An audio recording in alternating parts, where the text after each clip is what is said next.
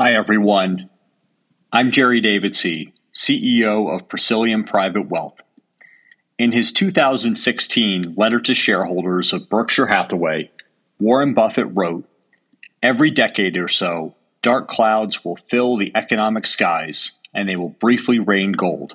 When downpours of that sort occur, it's imperative that we rush outdoors carrying wash tubs, not teaspoons, and that we will do. We are now once again living in one of these times that he described six years ago.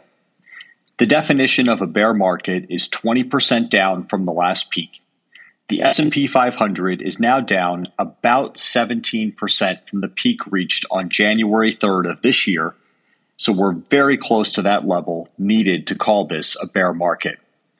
Stocks temporarily lose about one third of their value during the typical bear market, but are up 114% during the average bull market. The last bear market was in March 2020 during the COVID pandemic.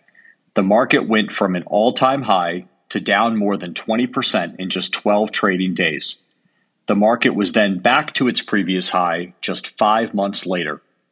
There have been 26 bear markets in the S&P 500 since 1928, and every single time the market has rebounded to make new highs.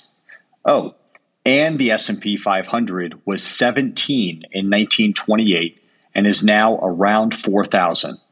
A $10,000 investment in the S&P 500 in 1928 would be worth about $75 million today.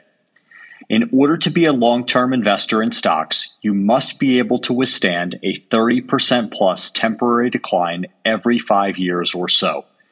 The most successful investors will also have a plan to actually add to stock during each one of these inevitable declines in order to improve their long term gains and consequently the financial success of them and their family. Warren Buffett has invested tens of billions of dollars to buy additional stock during this current market downturn, and we think he is onto something. Thank you and have a great day, and we look forward to talking with you again soon.